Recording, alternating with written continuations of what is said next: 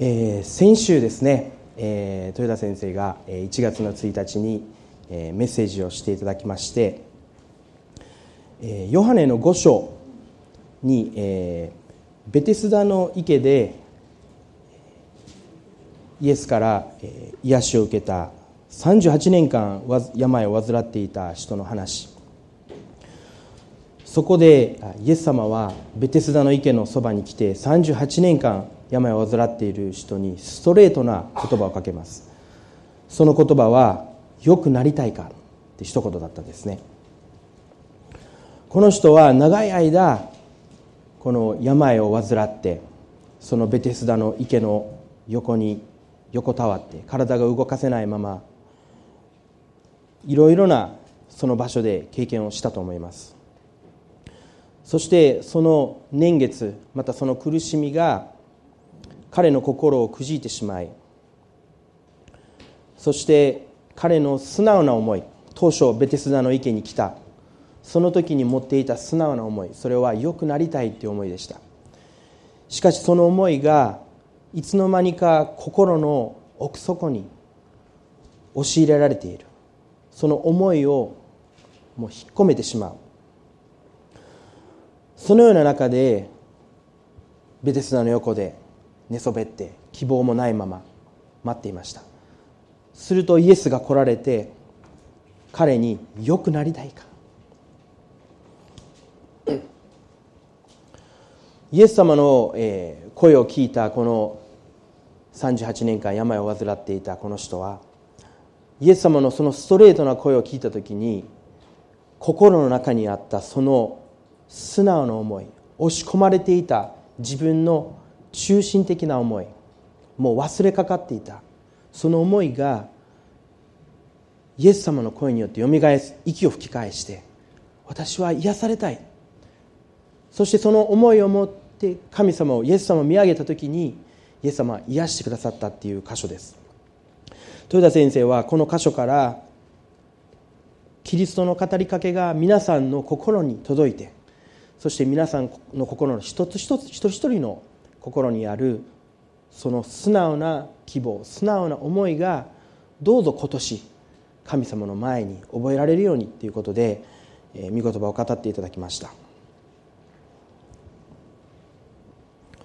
あ、新年を迎えて、えー、目標を立てられる方っていらっしゃいますか、えー、書き初めされる方もいらっしゃるかどうか分からないですけど今日あ今年の新年、まあの言わせませんので立てたっていう方いらっしゃいますか？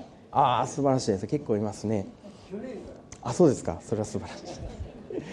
僕もあのまあちょっと時間があったら考えるようにするんですけれども、まあ、あんまり細かくは考えないですけど、えーまあ、23年前に目標を立てたんです。それが、えー、私の目標が、えーまあ、いろいろ兄弟姉妹と話したりとかいろんなお友達と話してる時にあなたのああそうですかそういうことあるんですねじゃあ祈っときますねっていう祈っときますねっていうことをよく言うんですけどもあのその祈っときますねっていう言葉を忘れないで書き留めてそして祈ろうっていうふうにあの一つ目標を立てたんですね。で初めのうちは、まあ、あの軽い気持ちでやってたんですけど そんな言ったらダメですけど。えー、っとなんとも今でも60名以上の人のために毎日祈るみたいな感じになってましてあのその中ですごく神様がねあの働かれてるんですよ。であの祈り始めると本当に素晴らしいもので神様とこういつもこう、まあ、特に僕忘れっぽいあの性格であのいつもあの奥さんに怒られるんですけど忘れ忘れてることがたくさんありすぎて。でもあの祈ることによってあの兄弟姉妹の必要というのを覚えることができてそしてまた神様がちょっと行うもう些細なことでもあ神様がされてるって分かるんです。素晴らしいんですよ。であの祈っている中で今までで数えてみますと4割ぐらいの祈っている内容は神様が確実な形で答えられてるんですね。わすごい励まされるような思いになるんですけれどもただ6割はまだ聞かれていない。正直。でまああのその祈りの内容っていうのはもう本当にこう自分のエゴであの金持ちになってやるとかですね。あの、まああのねイケメンになってやるとか、まあ、そういうあのエゴじゃないんですけれども大体その中で祈っているものは誰誰誰誰それさんを助けてくださいとか人間関係をどうぞ回復してくださいとかあの誰それさんのあの奥さんをご主人を息子さんをご友人をお救いくださいっていう祈りとかですね。病を癒してくださいっていうそういう純粋な祈りなんですね。しかしその純粋な祈りに神様が何もされない。そういう状況を私たちは味わいます。そういう時間を過ごします。この38年の病を患った人のように。どこか神様が不在神様は私のことを考えてくださっているんだろうか？私の状況に関与してくださっているんだろうか？でも何もされない。神様はすることができるお方です。でも何もされない。答えがない状況を私たちが生き続けると私たちの心の中に失望が生まれてくる。どうですか皆さんもしあのもう一度あの手を挙げていただけあの言わあの言わせることはしませんので正直に言ってそういう祈りがありますっていう方いらっしゃいます？こう祈ってたけれども祈りが応えられてないという経験があるいらっしゃると思います。どうぞ皆さんその祈りを持っていて私は不信仰だとか私には信仰が足りない私には何か罪があるのじゃないかそのようにぜひ思っていただかないように、えー、今日励ましたいと思うんです。私も子供の頃から教会行ってましたんで教会に来ると教会の牧師先生は聞かれた祈りの話ばかりするんですね。あれ誰々それがこうやってすごいこう神様の栄光が現れました。この栄光が現れました。祈りが聞かれないあなたはそれ不信仰です。って。であのまああのあの信仰とは見ていない事実を確認しって言ってですね。あなたにはもっと信仰が悲しいなら笑いなさいとかいうふうなそういう強引なこうメッセージをされたりとかするんですね。また教会の中でもあの兄弟姉妹の交わりの中で「いやあの奥さん私ね」って言って、まあ、女性になってるんですけど僕。えっ、と先週あの鍋をあの今夜は神様どんな些細なことでも祈ろうと思ったので今夜は鍋を作ろうと思ってますって神様祈ったんそしたら3時頃にピンポーンって家が来て家誰かが来て開けてみると隣のお隣のあのご近所の奥さんが来て「あのこれ大根と白菜食べて」みたいな感じで「もらっちゃったの」って言って白菜鍋を作ろうって祈ったら答えがすぐ答えられたみたいな。それとかあのイオンにあの買い物休みの時行ったらもう人がもうごった返してましてですね駐車場に車止めれないもうずっと回ってその車の中で「神様車が止められませんって祈ったら出口の目の前にあった出口の車がスーッと出てってですね自分が止めれると。神様は本当にいらっしゃって忠実な方でこのような些細な祈りにも応えてくださる。ええー、みたいな。私はもう誰それさんの病のためまた問題の深刻な問題のために祈っているのになかなか答えが与えられないのに白菜がこの姉妹に与えられた。大根がこの姉妹に与えられた。私たちは、まあ、冗談で話してますけれどもでもそういう現実を毎日歩いていくうちに何かですね聞かれる祈りのタイプのカテゴリー聞かれない祈りのタイプのカテゴリーって分けちゃってそして皆さんの心の中にある本当の思いを心の中に押し込んでしまう。そして神様の前に素直になれない。そのような暗闇を体験する。これは皆さん暗闇だと思うんです。私たちの人生の中でまあまあそういうことあるよそういうことあるよ力君そういうことあるよ言われるかも分かりませんけれども暗闇が私たちの心にもう気が付かないうちに私たちの心を蝕んでいく。私たちの信仰を蝕んでいきます。神様が本当に愛の神様ならまた神様が全知全能の神様ならなぜ神様はこのことについてこの必要についてあの状況について何も介入されないのだろう。何もなされないのだろう。そしてこのような質問を疑問を繰り返し繰り返し私たちが行っていても神様は一向にその手を動かそうとされない。そして私たちの素直な思いが純粋な思いが心の奥底に押し込められていってしまう。このような体験をした聖書の中に出てくる人物はたくさんいます。でも実際私たちもそのような場所にまあ僕も年始に、え何人かのお友達とお風呂に行ったりとか一緒に食事したりとかしたんですけれどもやはり答えのないどうしようもない状況っていうのはたくさんあります。特に年齢を重ねれば重ねるほどもうどうしようもない状況諦めなくちゃいけない状況っていうのはどんどん出てくるんです。しかし今日皆さん私が皆さんに励ましたいのはその純粋な思いを神様が今皆さんの心の中に信仰の中によみがえらせようとされているんじゃないか。2017年そのような思いを持って歩んでいただきたいなと本当に思います。聖書の中で暗闇っていうことについて私がちょっと、いろいろ考えてみたんですけれども、ちょっと、その前にですね、ヨハネの11章今日の、テキストを、紹介させていただきたいと思います、ヨハネの11章をヨハネによる福音書11章のまず1節から3節までをお読みさせていただきます。さてある人が病気にかかっていた。ラザロといってマリアとその姉妹マルタとの村の出でベタニアの人であった。このマリアは主に香油を塗り髪の毛でその足を拭ったマリアであって彼女の兄弟ラザロが病んでいたのである。そこで姉妹たちはイスラエルのところに使いを送っていった。主をご覧ください。あなたが愛しておられるものが病気です。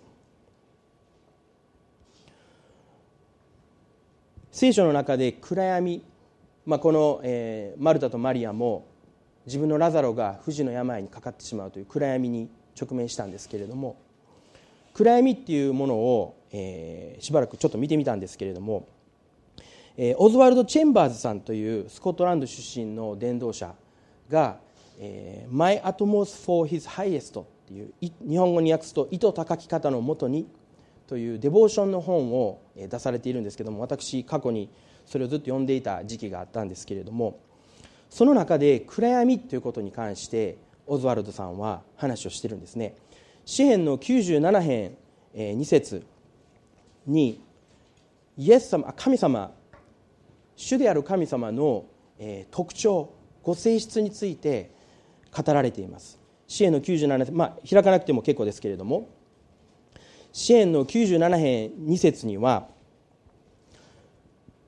雲と暗闇が主を取り囲み義と裁きが御座のもといである。主を取り囲んでいる。神様を取り囲んでいるものが雲と暗闇である。というふうにこの詩篇の場所では書かれています。また詩篇の18編には同じような表現で主は闇を隠れ家として周りに置かれた。その借りようは雨雲の暗闇濃い雲というふうに書かれているんです。私たちが神様を考える時にも光り輝いても眩しくてもう暗闇の中に光り輝いているネオンのように考えることもあの時々いらっしゃる方もいると思いますけれどもこの詩篇の箇所では雲と暗闇が主を取り囲んでいるっていう表現をしています。オズワルドさんはこの箇所で神様の周りには闇があるっていうふうに語ってるんですね。これどういう意味かっていうと私たちが本当の意味で宗教的な活動とか経験とかやることとかそういう私たちの行動とかそういったことを抜きにして私たちが本当の意味で神様の臨在御臨在の中に立つ時っていうのは私たちは暗闇の中に足を踏み入れるようなもんだっていうふうに語っているんです。それはどういう意味かというと神様の前では私たちはもう裸一貫隠すところがない。私たちはそのままの状態で神様の御臨在の目の前に立ちます。そして清い聖なる完全な神様の前に私たちが立つ裸一貫で立つということは恐ろしいことなんです。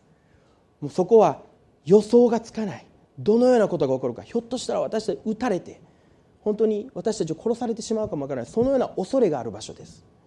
神様の臨在の前にご臨在の前に入っていくということはあたかも私たちは混沌の暗闇の中に入っていくかのようだ。オズワルドさんはこのように語るんですね。しかしここでいう暗闇は先ほど申し上げたように答えのない祈りの暗闇とよく似ている暗闇なんですけれども他の種類の暗闇とは違うんです。今日ちょっと暗闇の種類ということについて皆さんにお伝えしたいんですけれども聖書の中に3つのタイプの暗闇があります。まず1つ目それは秘密や不道徳の暗闇。ヨハネによる福音書の3章19節にはこのようなことが書かれています。人々は光よりも闇を愛した。その行いが悪かったからである。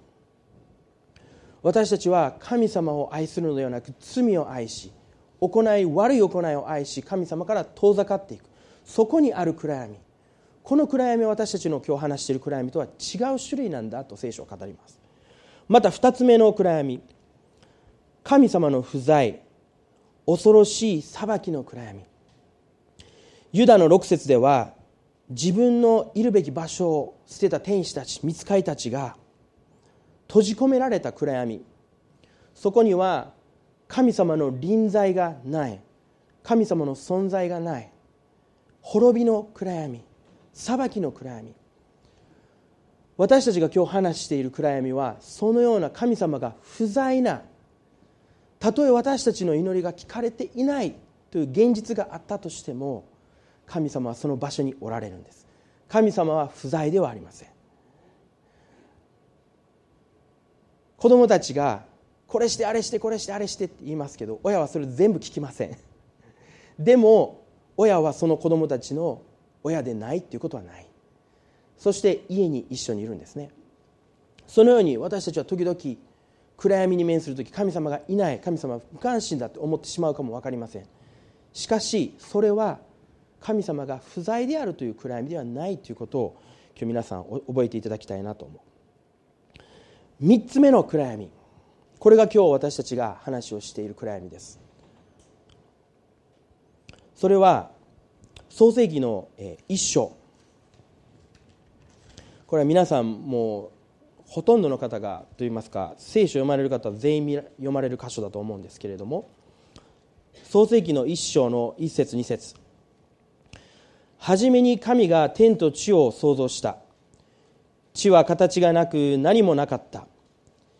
闇が大いなる水の上にあり神の霊は水の上を動いていた。地は形がなく何もなかった。闇が大いなる水の上にあった。この闇神様の天地創造の前にあった闇。水の上を覆っていた暗闇。秩序のない混沌。この暗闇が私たちが言う暗闇なんです。同じ暗闇は出エジプト記の10章でも述べられています。イスラエルの民がエジプトの奴隷から解放される直前の話でした。神様が銃の災いを持ってこのエジプトの民を撃たれた。そのうちの9つ目のこの災害というのがもう手に触ることができるほどの暗闇って聖書に書いています。その暗闇にエジプト全土が覆われてそして人々はもう何も見ることができお互いを見ることができなかった。自分がどの、ま、どこにいるのかもわからない。自分が立つこともできなかった歩くこともできなかったって聖書に書かれています。私たちが、ま、何週間前に、え、豊田先生もお話しされました真っ暗闇上も下もわからない真っ暗闇。神様がそのような暗闇を一つの災いとしてイスラエルの民をエジプトから解放するために用いられたと書いてます。そしてイスラエルの民がいたところだけには光があった。この闇が今日私たちが冒頭から話している闇です。またもう一つ違う箇所では新明記の4章のところでは神様がシナイ山でイスラエルの民に立法を与えた。その立法を与えた時に神様の御臨在がシナイ山を覆った。その時に濃い雲がこの山を、ま、囲んでそして暗闇暗黒がこのシナイ山を囲った。その場所でイスラエルは立法の神様からの立法を受けた。この闇です。この闇の言語の意味は、まあ、暗闇とか真っ暗っていう意味もあるんですけれども他の意味も含まれているんです。それが控える保留する静まる抑える。そのような意味があるそうです。私たちが暗闇の中に入っていくときに神様が真っ暗な中でどう歩いていったらいいかわからない。なぜこのようなことが起こっているのかわからない。私たちが混沌の中で歩み私たちの人生を歩む時にそこに神様のこのような暗闇が存在する。しかしこの暗闇の中で神様がされたことは何でしょうか？神様がされたことは創世紀の一章一節で一章のところで「光をあれ」神様が言葉を発せられたんですね。その時に暗闇の中に光があった。神様が私たちを暗闇答えのない混沌とした神様が答えてくださらない状況に私たちを導く時に私たちが知らなくてはいけない。それは神様はそのような中にあっても不在ではない。神様はあなたのことに関心を持っておられる。神様はあなたを一人にしない。神様はあなたを取り残さない。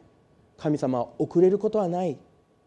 そして神様は創造の力を持ってその暗闇に何かを神様の光を生み出そうとしておられるんだということを今日兄弟姉妹の心の中に覚えていただきたいなと思います。ヨハネによる福音書の11章先ほど1節から3節をお読みしましたけれどもこの中でマルタとマリアラザロが直面した暗闇の話をたどりながら今日暗闇の中で神様がされることについて皆さんと見ていきたいなと思います。ヨハネによる福音書11章1節2節お読みしましたので3節から読み始めていきたいと思います。そこで姉妹たちはイエスのところに使いを送っていった。主をご覧ください。あなたが愛しておられるものが病気です。あなたが愛しておられるもの。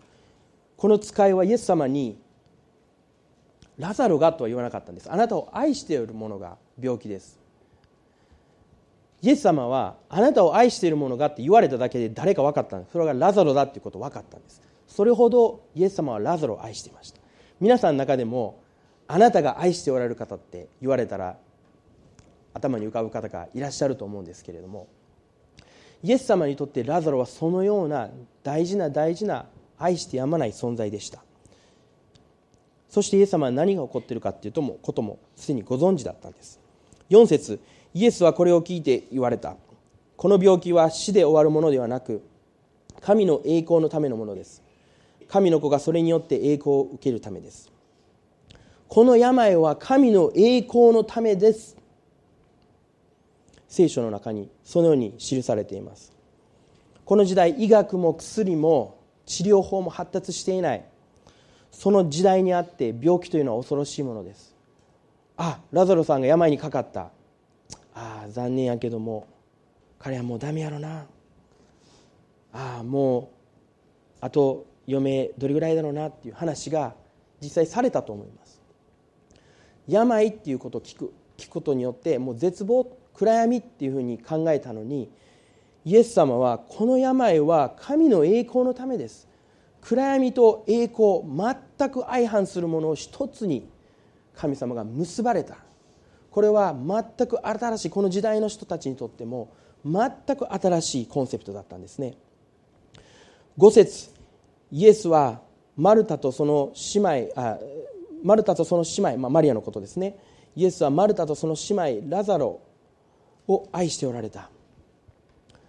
ここで6節からのストーリーがどんどん進む前にヨハネは大切なことをここで記録しています。イエス様はこの3人この登場人物マルタマリアラザロを愛しておられた。これを大事な見失ってはいけないポイントとしてヨハネは記しています。6節そのようなわけでイエスはラザロが病んでいることを聞かれた時もそのおられたところに2日とどまられた。これおかしいですよね。6節の一番最初そのようなわけで。えー、私も1年ほど前にですね一番下の夏樹がこけて脳震盪を起こしたんですよ。であのかけっこしてたか何かで 友達とこうぶつかっちゃって脳震盪あのこけちゃって頭を強打して脳震盪を起こしたんですけど、まあ、仕事をしてた僕はもうすぐ仕事をその場で辞めて会社を出ました。病院に駆けつけました。まああの幸いこともなく、えー、大事には至らなかったんですけれどもでも私たちが愛するものが何か病とかそういったものに直面したらすぐもうその場所を置いて、まあ、特急電車に乗ってでも飛行機に乗ってでもですね、まあ、その場に駆けつけると思うんですけれどもここでヨハネは彼らをイエス様愛していた。そのようなわけで2日なおその場にとどまられた。これおかしいですよね。でもこのようなおかしいちょっと疑問に感じるところで神様は私たちに大事なことを教えられている。神様は私たちを愛していても時に神様の見てを動かすすぐに動かすっていうことはなされないっていうことがこの場所で語られているんです。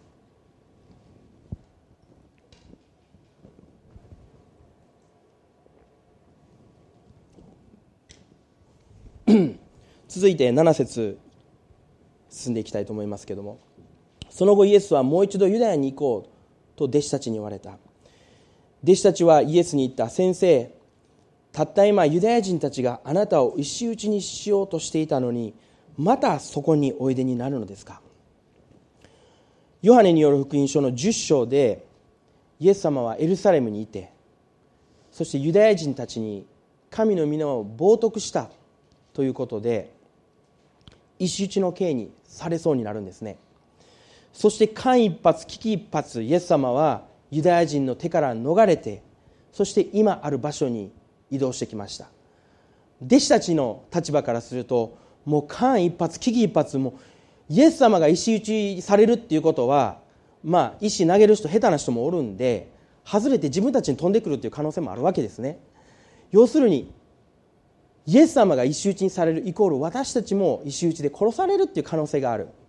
その状況から命からがら逃げてきてそして今ラザロがいたベタニアっていうのはエルサレムから3キロほど離れた場所にありますのでその場所にイエス様帰ろうとされる。ある意味弟子たちにとってこれは大きな大きなリスクだったんです。ラザロが今病んでいるっていうこと分かるけれども自分たちが石打ちの刑に処される可能性があるならばちょっとそのリスクは犯したくない。神様は時々私たちをそのような暗闇に私たちがリスクを犯すように導かれる場合があるっていうことを覚えていただきたい。いつも皆さんあの神様が栄光が現れるようにって言って危険の方にどんどん進んでいかないでくださいね。それはあのしないでください。でも時に神様はそのような暗闇に私たちを導かれる。もし神様が共におられるんであるならば私たちは勇気を持ってその暗闇に入っていく必要もあるのかも分かりません。弟子たちはそのようなリスクを起こそうとしているイエス様を引き止めに入るんです。ところがイエス様は9節でこのように言われたんですね。イエスは答えられた。昼間は12時間あるでしょう。誰でも昼間歩けがつまつまずくことはありません。この世の光を見ているからです。しかし夜歩けばつまずきます。光がその人のうちにないからです。何のこと言ってるんでしょうか。弟子たちは石打ちにならないようにちょっとベタニアに行くのはイエス様やめといた方がいいって言った時にイエス様は昼は12時間あるって言うんですね。ちょっとどういう意味か意味がわからないんですけれどもでもこれは何をイエス様言っていたかっていうと昼の12時間っていうのはイエス様がこの地上におられる期間のことを指して昼の昼は12時間あるイエス様はおっしゃられた。そしてあなたがもし私たち私と行きたくないなら私は強要はしない。もし来たかったら来てください。しかし私は覚えておいてください。いつまでもこの地上にはいないんですということを弟子たちにイエス様は語りかけられます。そして私はやがて地上を去る。私が去るとまた暗闇がこの地を覆います。その時にもしあなたが今私と一緒に石打ちの刑にかかるかもしれない。そのリスクを冒して私と一緒にベタニアに来るならばあなたは私が去った後も暗闇を照らすことができる光を受けることができるというふうにイエス様ご自身が暗闇に私たちを招待しておられる。私たちが時に答えのない祈りそのような暗闇の中に入る時にそれは神様のひょっとしたら招待状なのかも分かりません。神様がそこで光を得るための招待招待状を皆さんに与えているのかも分かりません。そしてその光を得るために私たちは暗闇に入っていく以外に道はない。そのような状況もあり得るということです。11節。イエスはこのように話されそれから弟子たちに言われた。私の友ラザロは眠っています。しかし私は彼を眠りから覚ましに行くのです。そこで弟子たちはイエスに言った。主を眠っているのなら彼は助かるでしょう。しかしイエスはラザロの死のことを言われたのである。だが彼らは眠った状態のことを言われたものと思った。弟子たちはまだイエス様の言っていることがこの時点で理解されず石打ちの刑になるのは嫌だからイエス様どうぞ行かないでくださいと引き止めようとしてるんです。14節そこでイエスはその時はっきりと彼らに言われた。ラザロは死んだのです。私はあなた方のためすなわちあなた方が信じるためには私がその場所に居合わせなかったことを喜んでいます。さあ彼のところへ行きましょう。さらっと読めばその通りですけども。でもここでイエス様は不思議なことを言ってるんです。喜んでいます。喜んでいる。イエス様あなたが今ラザロが亡くなった。でもラザロが亡くなった時にその場所にいなかったことをあなたは喜んでおられるんですか？あなたはあなたが行かないこと2日なおとどまったって書いてますけれどもあなたはラザロが死ぬそしてラザロがその死ぬ現場にあなたいないお尻の上でなお2日とどまられた。そればかりではなくあなたご自身があなたの愛するラザロが亡くなるその現場にいなかったことを喜んでいる。そういうふうにイエス様はここで言ってるんです。マルタとマリアはラザロを死に至るまで看病したんです。とても大変なことです。とても悲しいことです。苦しいことです。でもイエス様あなたはそれを喜んでいらっしゃるんですか？イエス様はい言われるんです。それを喜んでいる。悲しむ方悲し愛する方が心から愛する方が苦しまれることを喜んでいるんですか？はい。イエス様どういうことですか？それ以上大事なことがあるんですか？あなたの愛する方が苦しみまた死に至るまでの体験をするほどそれを犠牲にするほどあなたが大事とされることがあるんですか？イエス様はい。そして弟子たちに言われたのがそれはあなた方が信じるためだ。暗闇の中にあってあなた方が成熟した信仰を持つためだというふうにイエス様は弟子たちに語られるんです。私たちが成熟した揺るがない強い信仰を持つために今までの話の中で神様は私たちを暗闇にいずな招待される。暗闇に私たちを連れて行かれる。もし私たちが暗闇に入らない状態で神様これしてくださいあれしてくださいこれしてください。それが聞かれるんであるならばその状況では育まれない。その状況では持つことができない。信仰があるんだ。イエス様はこの中で語っているんです。そこで16節デドモと呼ばれるトマスが言うんです。弟子の仲間に行ってそこでそこでデドモと呼ばれるトマスが弟子の仲間に言った。私たちも行って主と一緒に死のうではないか。あのトマスっていうのはね本当にこうネガティブな あの人なんですけれどもあと後々になってイエス様がよみがえったっていうのも私は信じないっていうぐらい、えー、ネガティブな、えー、そういうネガティブな人は何人かいらっしゃるとは思うんですけれどもトマスもまたそういうネガティブな人でした。でもね大事なのは私たちがネガティブになるポジティブになるということはあまり関係ない。でも私たちは主と共に行こう。主と共に歩んでいこう。ひょっとしたら正直なところ不安がある。ひょっとしたら正直なところネガティブな思いがある。でも主と共に行こう。トマスもそう言ってその場所を出かけた。17節。それでイエスがおいでになってみるとラザロは墓の中に入れられて4日も経っていた。4日も経っていました。イエス様がこのベタニアに到着されるこの2週間という間ですね。およそ2週間の間マリアにとってもマルタにとってもラザロにとっても本当に暗い暗い苦しい苦しい2週間だったと思います。今までの人生に味わったことのないような苦しみだったと思います。ラザロは薬も痛みもこの時代なので薬もなかったでしょうし痛み止めもなかったでしょう。また原因もわからない状況の中で病に伏してどうしたらいいんだ？しかし彼には希望がありました。イエス様私の愛するイエス様またイエス様私を愛している。そのイエス様が数々のいろいろな場所に出て行って多くの病を癒している。私もイエス様に癒されるはずだ。あの方は私を愛している。私のところに来て癒してくださるはずだ。待てど暮らせどイエス様やってこないんですね。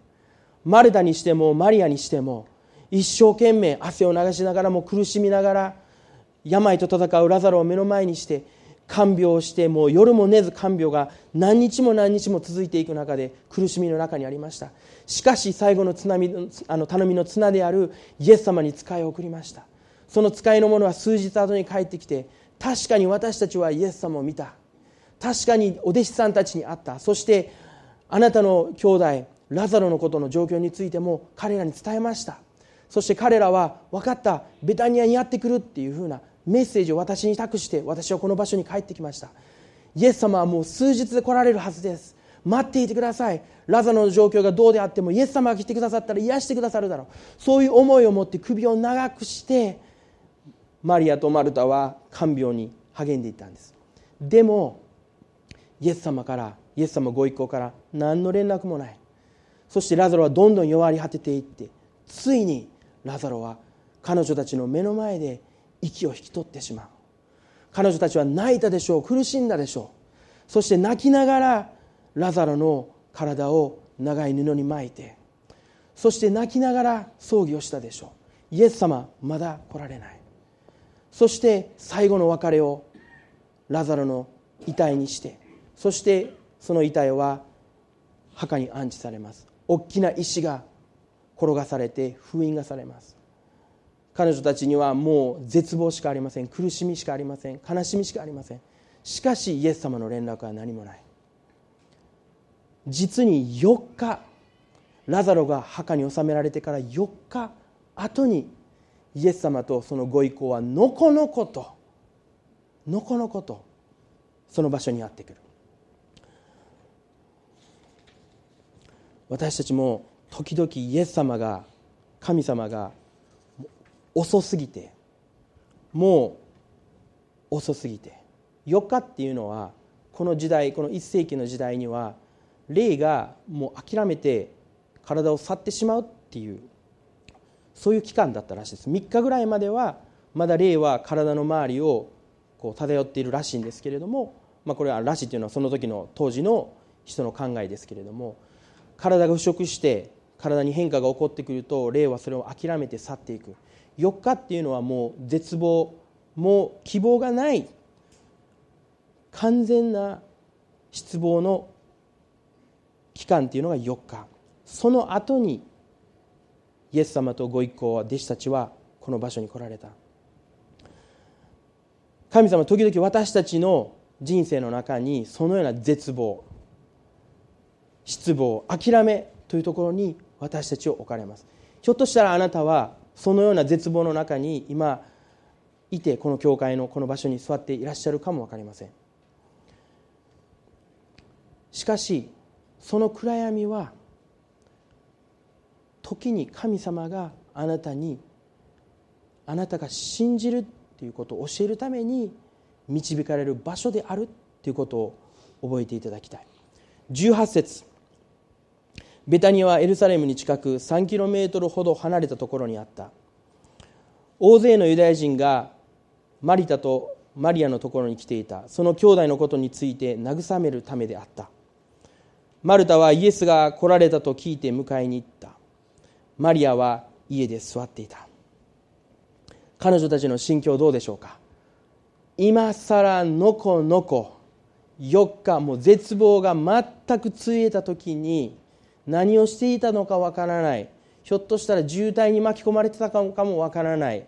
何か起こったのかもわからない。どういう理由であれ私たちの希望が全く断たれてしまって暗闇の中に入った後のこのことイエス様はあなたはおいでになるのですか？マルタは他の箇所でイエス様に対してどうぞマリアを働かせてくださいっていうぐらいの女性だったので結構言う女性だったと思うんですね。そしたらもうイエス様に一言言ってやろうっていうことで家を出てバーッイエス様のところに行った。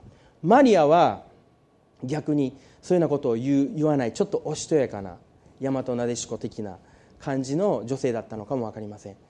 もう家から出ないでイエス様迎えに行かないでじっと待って。それどういうことですか？怒ってたんです。マリアもマルタもカンカンに怒ってたんです。で時々このマルタさんとかマリアさんとかトマスさんとかあのこの話してますけれども私たちがこう横から聖書を見るとあ彼女はこうしたからあかんこうしたこうしたからよかったとかいうふうに私たち二元的に考えてしまいますけれどもどうぞ彼女たちまた彼らのことをそういうふうに理解しないでくださいね。彼らもその場所で神様に向かってまっすぐ生きてました。そしてその中で自分なりに神様に怒ったんですね。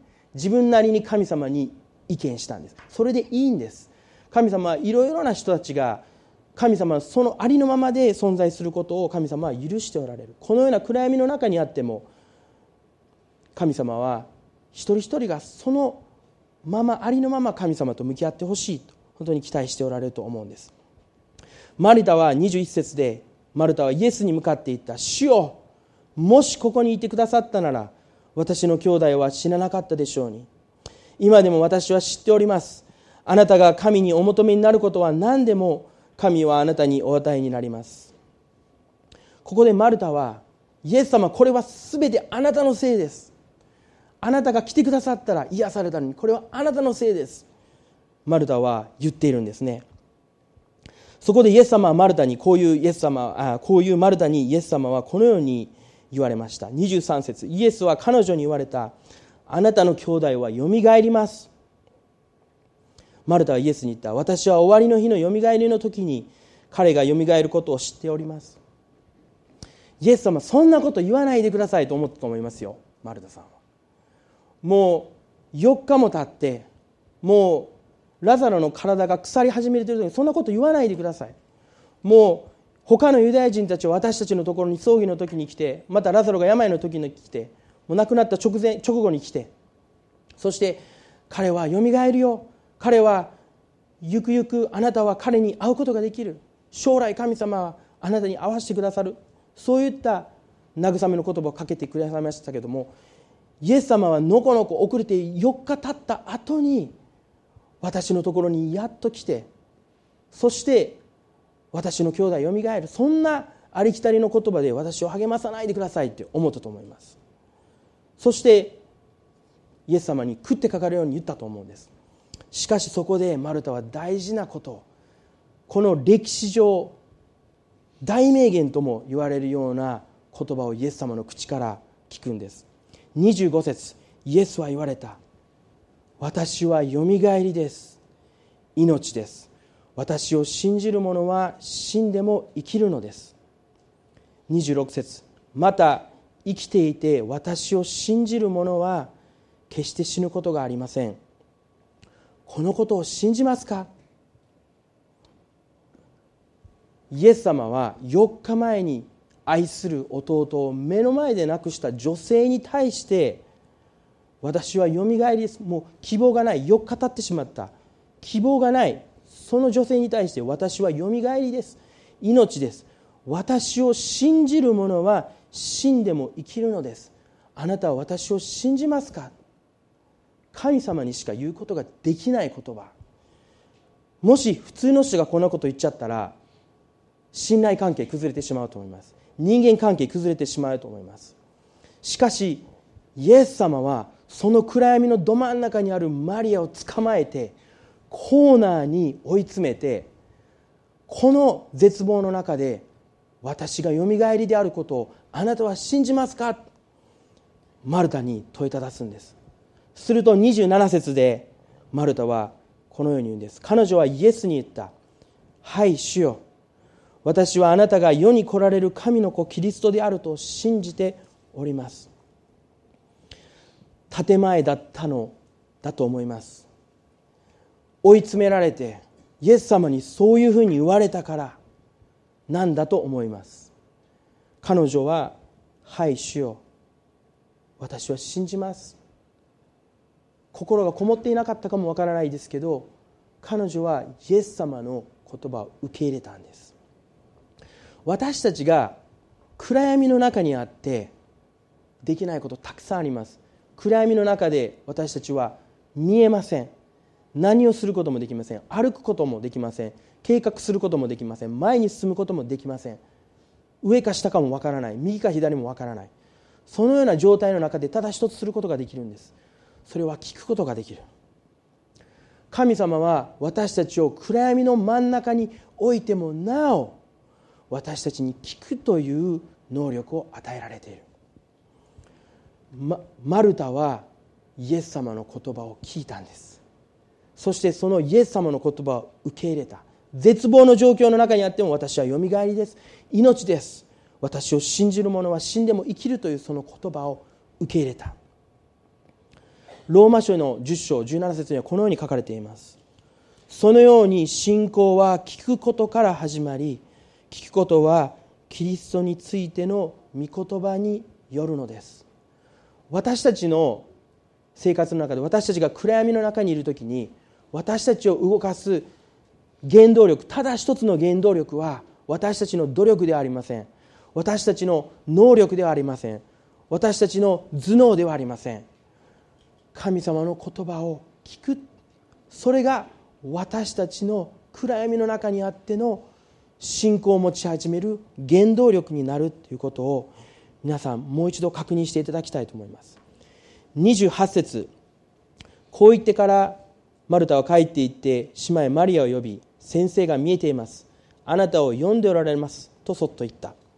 マリアはそれを聞くとすぐ立ち上がってイエスのところに行った。さてイエスはまだ村に入らないでマルタが出迎えた場所におられた。マリアと共に家にいて彼女を慰めていたユダヤ人たちはマリアが急いで立ち上がって出ていくのを見てマリアが墓に泣きに行くのだろうと思い彼女についていった。マリアはイエスのおられたところに来てお目にかかるとその足元にひれ伏していった。主よもしここにいてくださったなら私の兄弟は死ななかったでしょうに。マルタさんとえらい違いですよね。マルタさんはもしあなたがいてくださったら言ったのにマリアはもうイエス様の足元にこうなだれ倒れてそしてあなたがいてくださったらそこでイエスは33節からそこでイエスは彼女が泣き彼女と一緒に来たユダヤ人たちも泣いているのをご覧になると霊の憤りを覚え心の動揺を感じて言われた。彼をどこに置きましたか？彼らはイエスに言った。死を来てご覧ください。35節。イエスは涙を流された。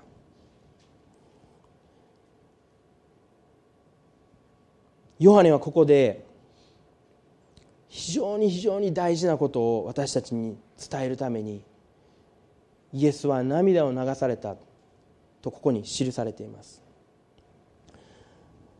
神様は私たちの苦悩をご存知です。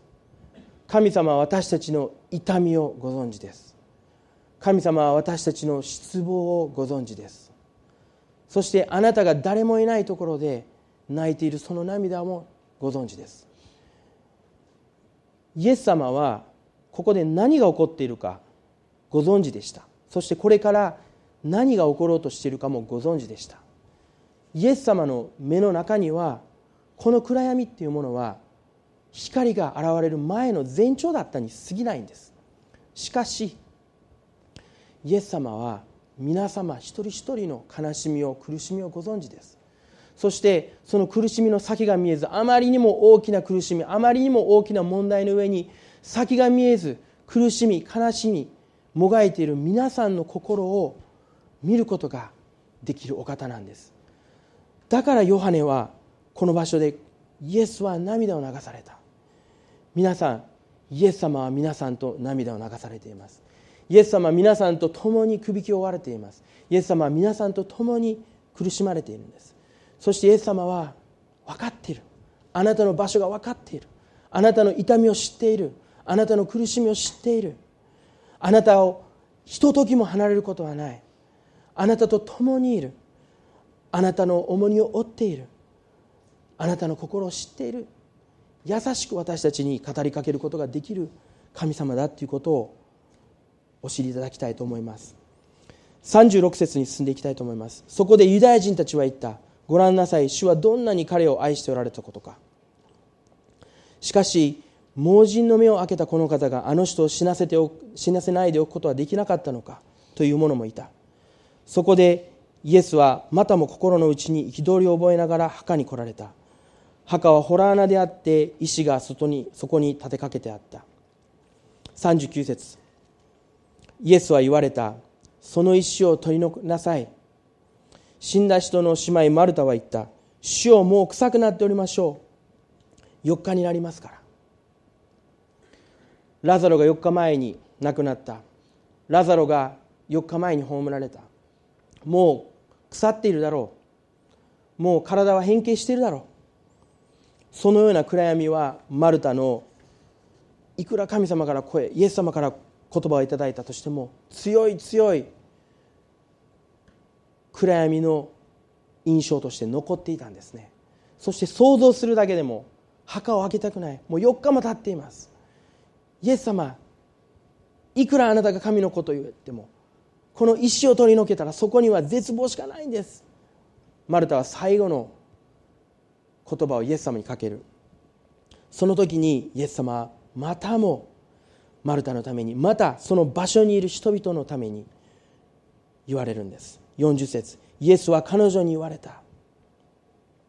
もしあなたが信じるならあなたは神の栄光を見ると私は言ったではないか。今日もし兄弟姉妹の中で神様ダメです。絶対ダメです。そのような確信を持っていらっしゃる方がいるならばこの御言葉を掴んでいただきたい。もしあなたが信じるならあなたは絶望の暗闇の中にいても神の栄光を見る。41節。そこで彼らは石を取り除けた。彼らが石を取り除けた時に豊田先生もこの箇所から以前お語りになったことあると思いますけれどもその洞穴の中には暗闇がありました。外は明るい日中だったと思います。石を取り除けるとそこには暗闇がありました。そこには異臭を放異臭が届いたかも分かりません。真っ暗な暗闇です。人々が恐れている死の暗闇です。しかしその暗闇の前にイエス様が立っていらっしゃった。それはあたかも創世紀の一章一節。地には形もなく暗闇が覆っていた。そして創造主なる神様が光をあれ。といった時に創造の計画が始まった。そのような状況に私は感じます。そして42節。私はあなた方があ私はあなたがいつも私の願いを聞いてくださることを知っておりました。しかし私は周りにいる群衆のためにこの人々があなた方があなたが私をお使わしになったことを信じるためにこう申したのです。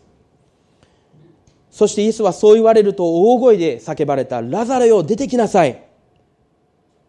すると死んでいた人が手と足を長い布で巻かれたまま出てきた。彼の顔を布切れで包まれていた。イエスは彼らに言われた。ほどいてやって帰らせなさい。想像してみてください。真っ暗なもう石を放っているようなその墓の前でイエス様が「ラザレを出てきなさい!」大声で叫ばれた時にちょっと時間を置いた後死んでいたはずの人ミイラみたいに包まれた人がよろよろよろ。墓の中から出てくるんですね、まあ、それはええー、っていう恐ろしい恐怖にも似た驚きが人々の間を走り巡ったと思うんですね。そして「やったラザロさんよみがえられた!」みたいな日曜学校でいう感じじゃなくてもうもう周りドン引きだったと思うんですね。そしてもうあまりにも怖くてもう布を取り去ることもできない。恐れ恐れでも一歩も動けない。そしてラザロさんはラザロさんで寝てたと思ったのにいきなりラザレを出てきなさいと言われて墓に寝てたのに起こされて寝ぶけまの子だったかどうかわからないですけれども出てきたら群衆が周りに何千人といてでもシーンですよ。自分のことを見てシーンもドン引きした状態です、まあ、芸人で言えば滑った状態っていうか。誰も近寄ってこない。そこでイエス様は大きな笑顔をその顔にたたえて誰か行ってラザロを家に帰らせなさいって言うんですね。その後包帯を取ってみるとラザロって分かる。ラザロラザロそれも腐っているばかりではなくもう顔が輝いている。喜びに満ちている。そのラザロを見た時に人々は喜びと驚きと驚嘆とショックと満たされたと思います。45節でそこでマリアのところに来ていてイエスがなさったことを見た多くのユダヤ人がイエスを信じた信じるでしょうね。もうお葬式に来てですよ。黒い服を着てそして香典を書いてね。出してもうこうやってシュシュンとしてる時にですよ。なんかディスコに行ったみたいな感じになってるんですね。もうみんなが喜んでそして死人であったラザロがそれも4日もう希望がなくなっていたラザロがよみがえった。この方はどのどんな方なんだろう。このイエス様という方はどんな方なんだろう。イエス様には不可能はないんじゃないか。彼こそ死をも打ち破る。全能全知全能この地球を作られた。私たちを作られた。本物の神だ。彼が私たちの前に立っている。もう喜びと興奮ともうそれに包まれたと思うんです。私たちもそのような光を見ることができる。神様は私たちが顔と顔と合わせて神様にお会いするときに私たちの目の涙を拭ってくださるって聖書に書いています。私たちは夢を見ているものであった。聖書に書かれています。神様は私たちをそのような栄光の中に私たちを導いてくださる。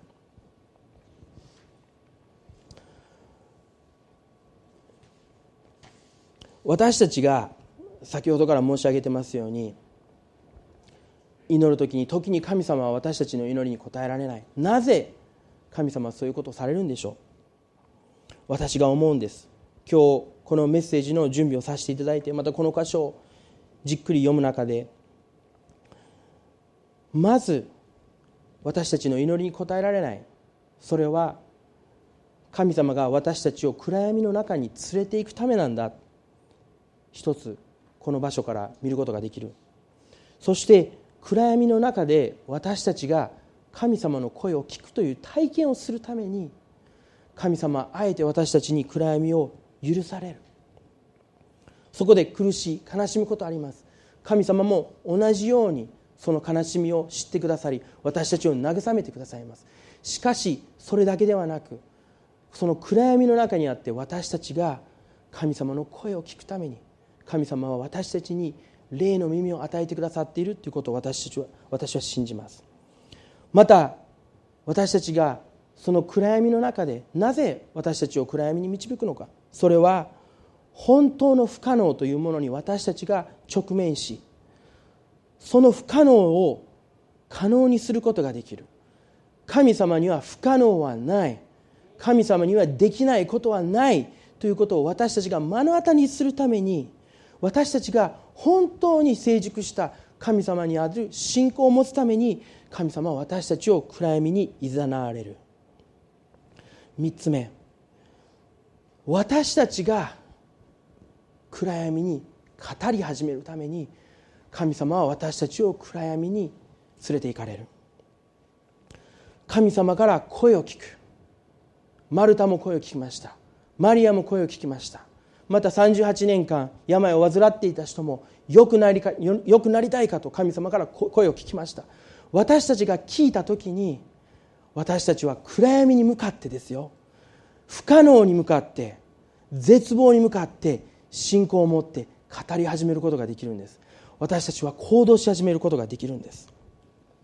最後に一つ証を持ってこのメッセージを終わりたいと思うんですけれどもそれは私の、え愛する友、え山川よし君の証を皆さんにお分かちして今日終わりたいと思います、え山川君山川、えこれからよし君というふうに言わさせてもらいますけれども、え僕の大変重要な大切な友人です。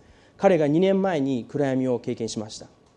それは2015年平成27年の5月に彼のお父さんが、えー、急に亡くなられたんですね、えー、まあいろいろな病とあの格闘されていたんですけれども、えー、5月の17日にスタンフォード A 型大動脈解離大動脈解離という病を発症して急に病院に運ばれそして手術の手術をしたんですけれどもその甲斐もなく彼のお父さんは、植物状態になってしまいました。彼はその話を聞いてすぐ病院に駆けつけたんですけれども最後の言葉を交わすこともできなくもう病院に駆けつけた時にはもうお父さんは植物状態でベッドの上に横たわっていました。なぜこんなことがそれも急に考えてもなかった。急にこのことが彼の人生にその暗闇が訪れました。言葉も交わせないままお別れしなくちゃいけない。そのような悲しみの中で僕も彼と電話で話して共に涙して祈りました。よし君は悲しみのどん底に落とされました。茶室でも一緒に祈ろうって言って連鎖の祈りをしました。で植物人間の状態のままで日曜日が来ましたので彼はインターネットからこの教会の礼拝の、えー、状況をあのメッセージを聞かれていたんですね。で、えー、豊田先生がその礼拝の最後に詩篇の23編を引用してたとえ死の影の谷を通ることがあっても災いを恐れませんという祈りを山川君のお父さんのために祈られたそうです。その時に彼の暗闇の中にあった心の中にたとえ死の影の谷を通る父親がその場所にいたとしても災いを恐れる必要はない。お父さんは今神様とイエス様と共に一番良いところにいるんだって心で思えたそうです。そしてその時神様が語られたっていうような思いを持って彼はその状況を歩むことができたらしいんですけれども多くの方々がその植物状態からお父さんが帰ってくるようにって祈られました。またお医者さんも一生懸命手術をされたんですけれどもその甲斐なくお父さんは帰らぬ人になりました。そしてそのお父さんの昇天式の準備をしている時にパンフレットをえー、皆さんに配るパンフレットにどのような御言葉を書くかっていうふうなことを、えー、話を打ち合わせの中でしてた時に山川君がお父さんとあまり信仰の話をしたこともない。またお父さんはまあ教会には時々来てたけれども、えー、丹波篠山の地元の教会に行ってて行っていたかどうかもわからない。そのような状況の中で山川君はよしそしたら詩篇の23編をパンフレットに載せようって思って23編を、えー、パンフレットに載せて、えー、プリンターあの印刷をして準備をしたそうです。で葬儀の日がやってまいりました。葬儀の当日、えー、このようなことが起こったんですね。数日前からあの息子さんの圭太君が、えー、山川君のお父さんの実家である DVD プレーヤーで DVD をアンパンマンかないか分からないですけど待ってる間見たいっていうのことを何回何回も言ったそうなんですけれども、えー、山川君のお母さんもまた一緒にいたエリさんも使い方が分からないということで あの開けられないからもう啓太はもう後にして後にしてお父さんがあの帰ってきたらそしたらあの見れると思うからって言ってずっと「ノーノー」って言ってたんですね。で葬儀の当日ちょっと待ち時間がありましたので、まあ、座ってる時に啓太君が「お父さん DVD 見たい」って言ったんです。で「あいいよ」っていうことで山川君がその DVD のボタンを押して DVD を開けた時にそこにお父さんが生前一番最後に見たであろう DVD があったんです。でその DVD の表紙を見ると詩編23編。その地元の教会で語られた御言葉詩編23編の DVD がその場所にあった。彼がそれを見た時に彼は神様から声を聞いたんです。たとえ死の影の谷を通ることがあっても災い災いを恐れません。彼はあっと声を上げてそして一緒にいた奥さんとか皆さんにその興奮しながらここに支援23編の DVD が入っている。お父さんの DVD にこの DVD が入っているって言ったそうです。もし数日前に山岳のお母さんがまたエリさんがその DVD を開けたら何もスルーその状況スルーで終わったでしょう。しかし神様はその葬儀の当日まで山川君がその DVD を開けるその日までその状況を守っておられた。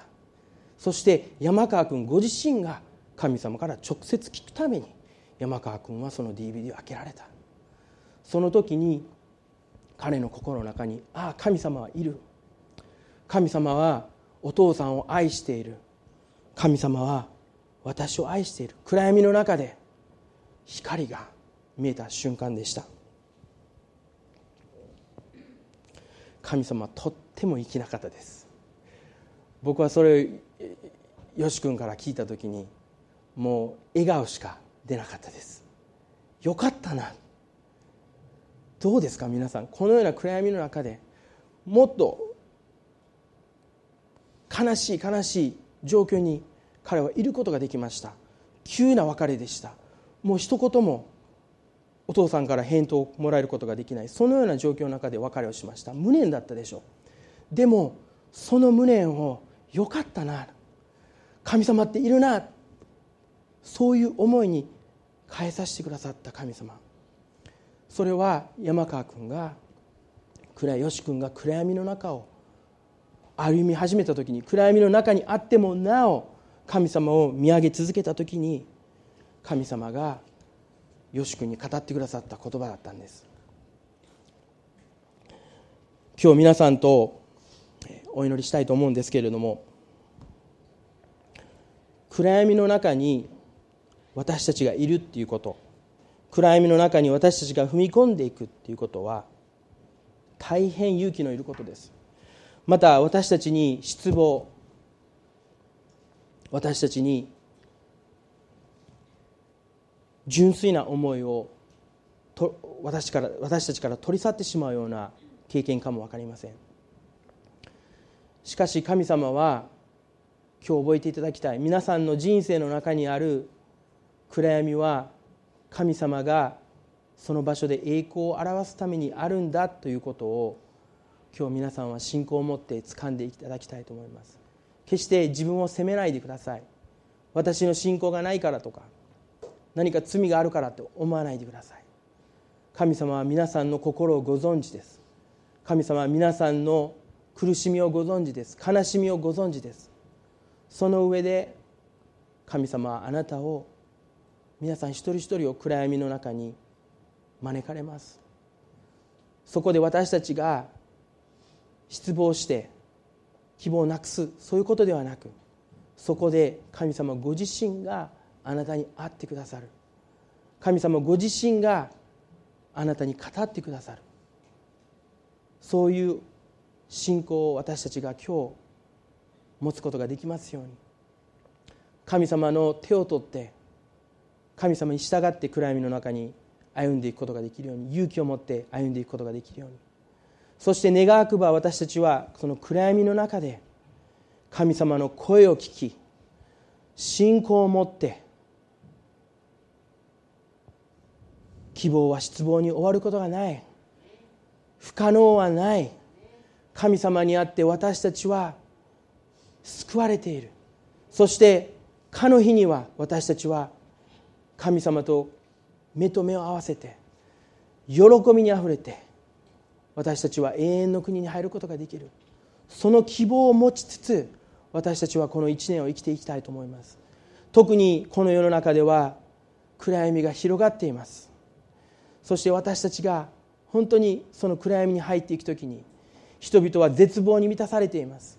悲しみに満たされています。希望がありません。どうしたらいいかわからない。でもどうぞその中で私たちが神様から声を聞き大胆に語ることができますように大胆に行動することができますようにどうぞ私たち一人一人が神様に耳を傾けることができるように本当にお祈りしています。一言お祈りさせていただきます。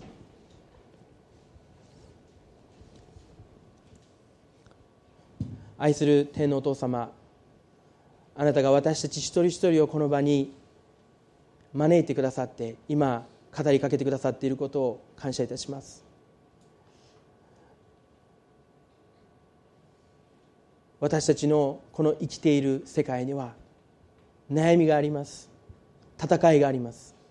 しかし勇気を出しなさい。私はすでに世に勝っている。神様は私たち一人一人に語られていることを感謝いたします。イエス様あなたがこのヨハネの箇所で語られた数々の言葉を今思い起こします。私たちが暗闇の中にあっても主よあなたは計り知れない力を計り知れない想像の力を持って私たちの暗闇に語ろうとしておられることを感謝いたします。私たちの希望はあなたにあります。私たち一人一人の能力にあるのではない。私たちの状況に環境にあるのではない。私たちの頭脳にあるのではない。私たちの希望はあなたにあります。そしてあなたはどのような絶望な状況の中にあってもそれをひっくり返して私たちに大勝利を与え私たちに喜びを与え私たちに希望を与え私たちに活力を与えられることができる神様であることを本当に感謝いたします。主をどうぞ私たちが今朝その希望をあなたにある希望を見て歩み始めることができますように。あなたは私たち一人一人を愛されその一人子を十字架でお捧げになるほどに私たちのことを愛しておられます。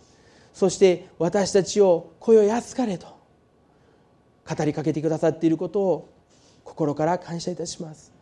今日私たちはへり下って主はあなたの前に参ります。へり下ってあなたの御声を聞きます。どうぞ私たち一人一人にお語りください。状況がどういう状況にあるか分かりません。多くの兄弟姉妹が病の中に伏せているでしょう。多くの兄弟姉妹が人間関係の中にまた大いなる失望の中にいるかも分かりません。しかしイエス様あなたはその場所から私たち一人一人を呼び出すことができる神様です。